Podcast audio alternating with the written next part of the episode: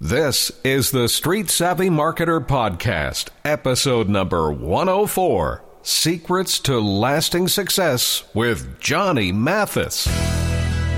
From the nation's heartland, this is the Street Savvy Marketer Podcast. Ideas and conversations with business and marketing experts Here's the Street Savvy Marketer, Jim Raposa. Why, hello again. I'm Jim Raposa, aka the Street Savvy Marketer, and I welcome you to the Street Savvy Marketer podcast. We are seeing tremendous growth with our audience, and I, I really appreciate that more than I think I can adequately explain or convey to you. We are listened the world over. We've got folks listening to us in England, Italy is a big uh, place where we've got listeners, Canada, Mexico. Wonderful to have you aboard, and of course, here at home base in the United States. So we are listened to the world over, and we are heard via iTunes, Stitcher Radio, TuneIn.com. You can search for us there and we're open 24 7 on our home website at streetsavvymarketer.com. That's streetsavvymarketer.com. All right. So here we are on episode 104. This is our fourth episode. And I think we can all agree success doesn't just happen. There are a combination of elements which absolutely must merge together in order to attain success, no matter the endeavor, and uh, to maintain it today, tomorrow, and for years to come. Now, some of you know that in my role as a marketing strategist, I sometimes work with entertainers. Used to work a lot with entertainers, but uh, that's how we kind of come together with my guest today. My guest today is an entertainer who has figured out the puzzle and he's collected and connected the dots quite successfully. For 60 years, Johnny Mathis has been recording hit albums and singles. He still performs to sold out and packed concert audiences. It's amazing. In September of 2015, last September, Johnny celebrated his 80th birthday. That's not possible that Johnny Mathis is 80 years old. Some of his signature tunes include Chances Are, Misty, It's Not For Me to Say, Too Much, Too Little, Too Late, and so many more. So, how do you engineer a wildly successful six decade career? That's the question. Our guest Johnny Mathis will answer that question and many more in just a moment here on the Street Savvy Marketer podcast. Ideas and conversations with business and marketing experts. This is the Street Savvy Marketer Podcast. Hi, I'm Joan Lunden. When I needed to find senior care for my mom, I really struggled to find the right fit. That's why I recommend A Place for Mom, the nation's largest senior living referral service. They have experts who will help you ask the right questions and find the right place. Call a place for mom today. To speak with a local senior living advisor, call a place for mom at 1 800 473 7516. That's 1 800 473 7516. Call today. This is the Street Savvy Marketer Podcast. Here's the Street Savvy Marketer, Jim Raposa. Hello again. I'm Jim Raposa, the Street Savvy Marketer, and today on the Street Savvy Marketer podcast, we are all about success and longevity. So it's a it's a real thrill to get to speak with a true gentleman and a man who has learned a thing or two about success over a, uh, a professional career, which this year celebrates 60 years. Johnny Mathis. John, welcome to the Street Savvy Marketer podcast. Thank you very much. Looking forward to it. Now, John, I know that you didn't just open your mouth to sing for the very first time in 1956. Uh, music is music has really been a passion for you your entire life. And I read something. Is it true that your dad really is the first person who taught you how to sing? My dad was just the first person who sort of sang for me and played music for me, and we listened to uh, everything. My dad was a wonderful piano player, and he brought into the house all kinds of music classical music, popular music, uh, rhythm and blues, country music. I had no idea when my when I my dad sang for me, uh, starting at about the age of four or five years old. When I started to sing with Dad, then he decided uh, if I really wanted to uh, kind of pursue it, to, to take some lessons and. Uh, we went all over the city and found two or three wonderful voice teachers, and and it all sounds like uh, a dream now because uh, what has happened uh, to me uh, over the years, thanks for uh, with a lot of a lot of help from a lot of people, has been uh, more than I could ever dream of. Mm, Yeah, and uh, I know you have told me uh, on more than one occasion just how much music means to you. And I wonder if you can kind of fill me in because it's amazing. Here you are, you just turned 80, you still have the chops vocally, you still have the ability to mesmerize an audience.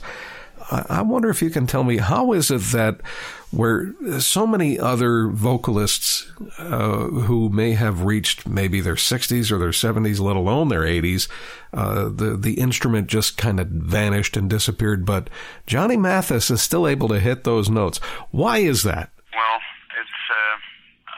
a combination of a lot of things good things that have happened to me uh, along the way. First of all, I, I studied early on, and all my teachers really emphasized the fact that I'd probably want to sing all my life, so be sure and take care of uh, my voice. And then taking care of your voice is, is a learned process as you go along. Uh, you find out uh, what you can get away with and what you can't. And mostly it's don't do this, don't do that, don't do this. And uh, you live like that. But you, you get accustomed to uh, to taking care of, of your voice. Like uh, I, I kind of got a jump on things when I, I, I got involved in athletics in junior high school, high school, and then and on through college, and even was uh, going to the Olympics uh, trials as a high jumper. So I was accustomed to physically doing exercises and what have you. And and later on, I found out that you sing your best when physically uh, you feel good. So I had a, a head start a little bit from the beginning. But people have said you can't afford to do this if you want to sing. And how strenuously are you going to sing? It, it's a learned process. That's all I can say. And if you if you play it and do it right, the voice will hold up. Well, you caught on to the secret early because, uh, you know, you, you have been singing beautifully all this time. But here we are, 2016, and it is 60 years since you were signed to Columbia Records and your recording career started. Take me back. Uh, here you are, still very much a kid. Well, you're 20, 21 years of age when you were signed to Columbia. How did that happen? Set that table for me. Tell me, take me back to the beginning of your recording career. I was signed to Columbia Records by a man by the name of George Avakian, a big voice in the jazz world as far as recordings are concerned for many, many years. Uh, he has been a part of the uh, jazz culture that Columbia Records uh, instilled George is, a, is an icon in my life, and uh, he signed me to my contract, and we did some music together. But he was a very bright and a very giving man, and he introduced me to Mitch Miller, who was in charge of popular music at Columbia, and uh, uh, I immediately uh, took to Mitch because he had had so much to do with people like Rosemary Clooney and uh, Frank Sinatra and Tony Bennett, and, and I was uh, looking for some sort of direction. And he gave me a pile of records, and, and I went through them and found some songs that I liked. And he went to the studio with me and gave me his idea about what he thought I should do vocally. And fortunately, I was able to do what he asked me to do. And he gave me a direction which was very important to me. I didn't quite know what I wanted to do. I, I was able to do vocally a lot of stuff, but it had no focus. Mm-hmm. And Mitch got that from me. He steered me in a direction that was comfortable vocally for me, and I could focus on it. And certainly, focus is something that's important to any career, any aspiration or endeavor. Our guest is Johnny Mathis, legendary entertainer and vocalist here on the Street Savvy Marketer podcast. And we're talking about longevity and success. And John has both. This is the 60th year or the 60th anniversary of his signing to Columbia Records and Johnny Mathis's start as a uh, vocalist, as a recording artist. So, John, I got to ask you, you've done so many things. You've recorded with so many different people, Natalie Cole, Henry Mancini, Sergio Mendes. Uh, tell me what is there? Is there one thing? Is the is the recording more exciting to you than uh, the live performances? Because you still pack them in. Is there one thing that you favor more than another aspect of your career? Oh gosh, you know, every aspect of my career is exciting and new. No matter how much you sing or how many venues you go to over the world, it's always the next one that you're excited about, not taking anything away from what you've done in the past. But music is so immediate and it's so lifelong that it's wonderful to, to do what you do, but you're always looking forward to what you're going to do next. And fortunate, if you're fortunate enough to, to maintain your whatever it is that uh, that you, you were first, uh, you know, noted for, uh, as I am with my voice, I've been very lucky over the years and had a few little problems along the way, but nothing major. Mm-hmm. So I've been able to sing all my life, and it really is quite a joy and uh, and something that I look forward to constantly. You know, in the times that you and I have spoken, I don't know that I've ever asked you this, so I'll ask it now. Do you ever get tired of, of doing It's Not For Me to Say or Chances Are or Misty during a concert? Well, you don't get tired of it. You you wonder if you can bring the spontaneity to it that it's required. But as I mentioned, each time that you sing, it's so miraculous and so special that you, uh, at least I don't, I never get complacent about some of the music that I have to sing because those are the things that people uh, recognize as being icons in my, my career. Uh, no, I don't. I don't get tired of singing them because each performance is always a challenge to repeat it. Yeah, and I guess the same can be said with most any other career. There is, there are always things you have to do repetitively, and you have to fight the the the temptation of, of boredom setting in or thinking, oh, it's the same old thing, same old, same old. But let me get into the personal side of Johnny Mathis. It strikes me whenever I have been in your company just how shy you are. And then you get out and you're on that stage and you open up and you start to perform you know, that's like, kind of like a split personality. And I, and I don't mean that in a derogatory way. So I want to take me again when uh, you're at the start of your career.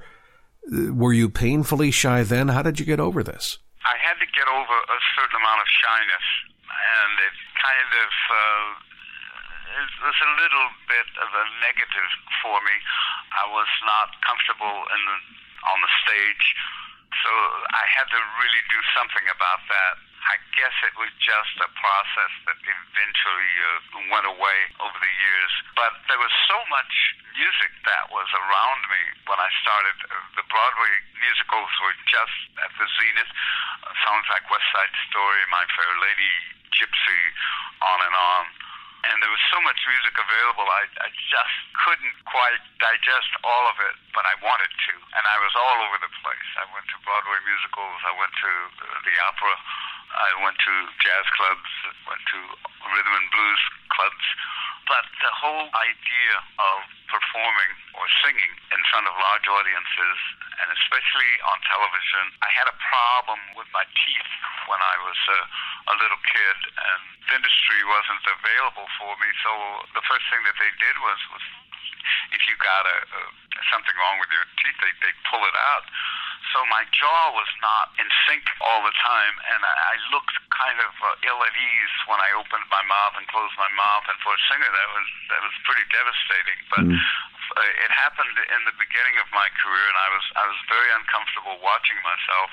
And then it wasn't until uh, oh, a few years later that I was able to afford to go to a, an orthodontist, and he uh, he fixed my jaw so that I could open my mouth properly, and and, and things like that along the way are, are things that can make you uncomfortable. When you look back at some of the uh, old film or videotape from the early days, do you ever think, you know, I could do that better? Or do you just think, you know, for the period that was technically and musically as good as I was going to do, and then it's you know it's perfect, and that's it. Leave it alone. What what are your thoughts? What goes through your mind when you listen to some of the old recordings or watch some old appearances uh, from TV shows and the like? I have to remember that I knew nothing. I had no idea about what I was doing. There was nobody to help me. Once I left the studio and left the offices of Mitch Miller and Percy Faith and all these wonderful people, I had to go out and appear on television. I had no musical conductor. I had nobody uh, helping me with the music, and I'm a terrible musician. I'm, I'm really just basically a singer.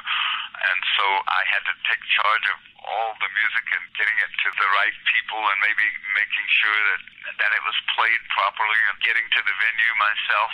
You know, it was I was out there by myself, and yet I didn't know how to go on television. I didn't know whether I should put on makeup or not. And I didn't know. You just don't know things like that because it, you'd never done it before. And I was really alone. I was alone in New York doing all these performances, you know, like uh, Ed Sullivan show and Dick Clark. Uh, I went on his show a lot. I didn't know what I was doing. I had no idea. Just hope everything came out. And when I l- watch these performances now, because they, they're all on, on uh, in the internet, I just, you know, I say, oh, how how old was I? And uh, and that was that. That was then. I haven't learned much since but, but I, I've learned to relax a little bit and, and accept some of the performances that were really quite bizarre. Bizarre, you say? That's uh, that's that's quite a way to capsulize a, a judgment of your own self. A bizarre performance. well, maybe that's not a good word, but but it seemed a lifetime away, and, and of course it was. Well, it was, and, and, and I guess in many ways it was not. But fill me in on this aspect of your career, John, because at a Johnny Mathis performance, everybody seems mesmerized when you come out and doubly when you open your mouth and you start to sing. Some years back, I had been talking, I was interviewing Sammy Cahn, the great lyricist, and we were talking about Frank Sinatra because Sinatra recorded so many of his lyrics. And he made an analogy that one of the reasons why Sinatra got the adulation that he did during his career was because his voice was part of uh, the very intimate act of people creating other people. Sex. You are a performer whose voice has also been part of that soundtrack of people making other people. And you get the same kind of response and adulation that Sinatra did. How does that affect you when you come out and, and people are just glued to you and they're almost transfixed on Johnny Mathis, who is before them on stage? I've been so blessed. Come to see, hear the music and uh, they really kind of get lost in it, and it makes it makes me more comfortable because they didn't come to see me do anything other than bring forth some of the music that is very special to them. And I can do it in a way that's not intrusive, but adds a little bit to their enjoyment of whatever mood that they're in. And it means a lot. I get a lot of encouragement from one of my musicians, Gil Rigers, who has been playing guitar for me for over 40 years. Mm. And sometimes I wonder whether I'm getting through to people and and he's he's kind of a sounding board for me and he helps me a great deal uh, because uh, emotionally this music is, is is very much as you say a part of people's lives and I want to get it right. And sometimes it seems too simplistic to me.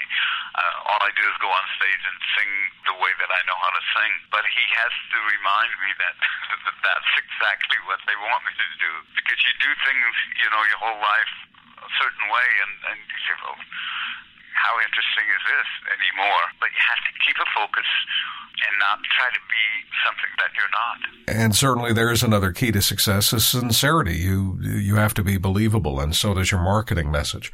John, that dovetails uh, pretty closely to something that I want to address here. And you and I have spoken about this before, but I, I love hearing these stories from you.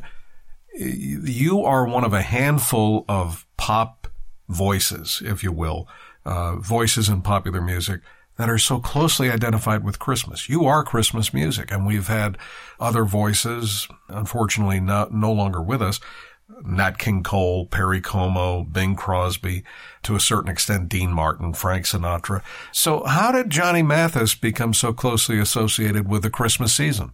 I think more than anything, I've been so thrilled with the fact that over the years, uh, Christmas music that I've recorded has been um, brought to the airwaves, and uh, I go into department stores uh, around the holiday season and and hear my voice all over the place. and the reason behind my complete glee is the fact that it reminds me of my mom because my mom raised seven kids with my dad on domestic wages, which was a Herculean kind of thing to do. And they did it with such ease and uh, such generosity. And I always wanted to please my mom in everything that I did, and especially when I got a chance to make music. And I recorded a lot of religious music, different kinds of religious music, Hebrew music, gospel music, and Christmas music that I thought my mom would like. And to have it come back and back over these years, it just keeps my mom in the forefront of my life, and it never, ever gets tired. What were Christmases like for you when you were growing up in San Francisco? we were looking for snow all the time, and we never found it. But we lived in a very small apartment, just my brothers and sisters, and, and a lot of uh, relatives who, who came through San Francisco on their way to other places. My dad, my mom took them in, and so we were always a, a lot of people. But Christmas was always concerned with smells because my mom and dad were professional cooks, they cooked all sorts of extraordinary things during the holiday season and had all kinds of uh, fruits and uh, nuts and things that uh, you know that are typical at the holidays. It was all about all those smells, and then of course uh, the music because uh, I was involved at the time with all kinds of choirs. I sang in mixed voice choirs. I even sang in the ROTC choir, and I sang uh, in school in, in choirs. And so at Christmas time, I used to sing with my high school choir in the lofts in these department stores at Christmas time. And I remember that very vividly. It was a wonderful, wonderful time for me to be able to sing a lot of different music, and it was magical. You are the kind of an artist that seemingly has not been afraid to uh, to try different things as musical tastes have changed, you found a way to incorporate new sounds into a lot of things that you've done over the years. When you approach something that is thematic like that, do you ever stop and think, I may be jumping off into the deep end of the pool here? I mean, is uh, what makes you decide that you want a certain sound? Is it something that you've heard in a song on the radio, or uh, how do you approach that? The thing that motivates me is have I met someone who knows how to do this and they can hold my hand and guide me through it and be a partner in it with me. As I said, I've, I've never really done anything uh, by myself. It's always been a combination of uh, a lot of people. And when I decide that I want to sing a country song, I make sure that there's somebody who helped me along the way. It, it's all a matter of having everything in place so that you don't make the mistakes that you would make if if you were ignorant of the genre that you're going to get involved in. Use a little moxie and, uh, and and try to prepare a little bit. It's all mostly about preparation, even when going on stage when I get up in the morning uh, and I've got to go on stage, the whole day is concerned about that one performance, and uh, and that's the way it is uh, with all these genres of music. And a lot of it has to once again go back to the fact that I was exposed to the music through my vocal training. I thought nothing of singing the popular hit songs of the day and then jumping to singing uh, the Kol Nidre, one of the most sacred uh, songs in the, in the Jewish faith and then I'd, I'd sing uh, Brazilian music, which I, I've always loved, but I have those people available to help me. I remember one um, one song that I still sing over the years, and uh, my drummer uh, Joe Lozama played with the symphony orchestra in Brazil for for several years, and he sat every night for oh I guess maybe ten or twelve years and listened to me sing the wrong word in one of my Brazilian songs, and he finally had the nerve to to tell me uh, that I was singing the wrong word. And I said, "Why didn't you tell me before?" He said, "Well, you enjoyed it so much." you know, you had fun doing it. um, but yeah, it's so important to get to get some really good help from from people who know what they're doing. Give me a few names of some folks that you met along the way, and you thought, "Wow, I'm playing ball with these folks. I mean, yeah, uh, Jack Gold, who was a producer of mine, uh, and Jack was, uh, you know, he, he had horrible, horrible physical. I want. I don't want to say limitations because he over he overrode those limitations, and yet he uh, produced some of the best music that I've ever done. He introduced me to people like Gene Page along the way, and then I started to do a lot of duets. And goodness knows, singing with uh, people like Gladys Knight and Ray Charles and Lena Horne, and I never got a chance to sing with Nat, but I became good friends with him uh, over the years, and uh, you know, just to know this man and to know his his character, uh, what a what a great lovely human being he, he was, and to be able to have that God given ability, not only vocally, but being one of the great jazz pianists of all time. And most people aren't, uh, you know, they don't even know that Nat Cole was one of the greatest jazz pianists. And then just being in the same studio and on the stage with so many extraordinary musicians, and you learn to accept your limitations and also learn how to uh, blend with with people uh, who have extraordinary talents. You're not afraid of them anymore.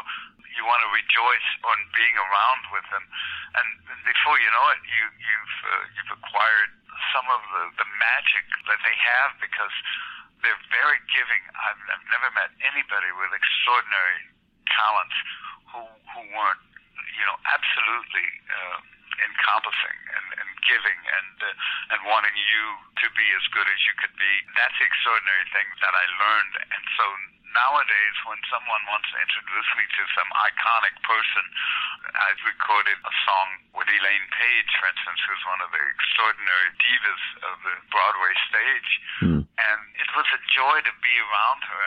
And I wasn't I wasn't frightened because, as as I said before, uh, some of the things I had to overcome in my life was, was being so so terribly shy, and that kind of goes away when you meet these these people who are willing to uh, to embrace you, and uh, and they know they know who you are. some, of these, some of these people know who I am. of course, everybody knows who you are. Uh, John, I I want to respect your time, and we had only carved out a certain number of minutes in your day today to talk.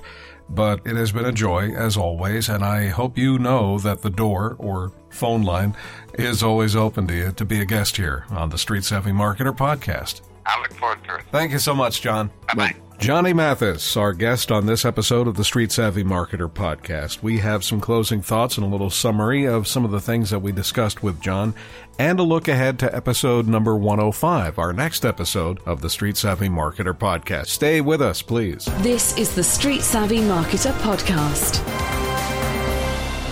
Oh boy, April and tax season. Maybe this applies to you. If so, you want to listen carefully. If you owe over $10,000 in back taxes or have unfiled tax returns, we can help you take back control. The IRS is the largest and most aggressive collection agency in the world, and they can seize your bank accounts, garnish your paycheck, close your business, and file criminal charges. Take control of your tax problem now by calling the experts at U.S. Tax Shield. U.S. Tax Shield offers a price protection guaranteed quote to get you protected protected today. Call now 800 542 6227. That's 800 542 6227. U.S. Tax Shield 800 542 6227.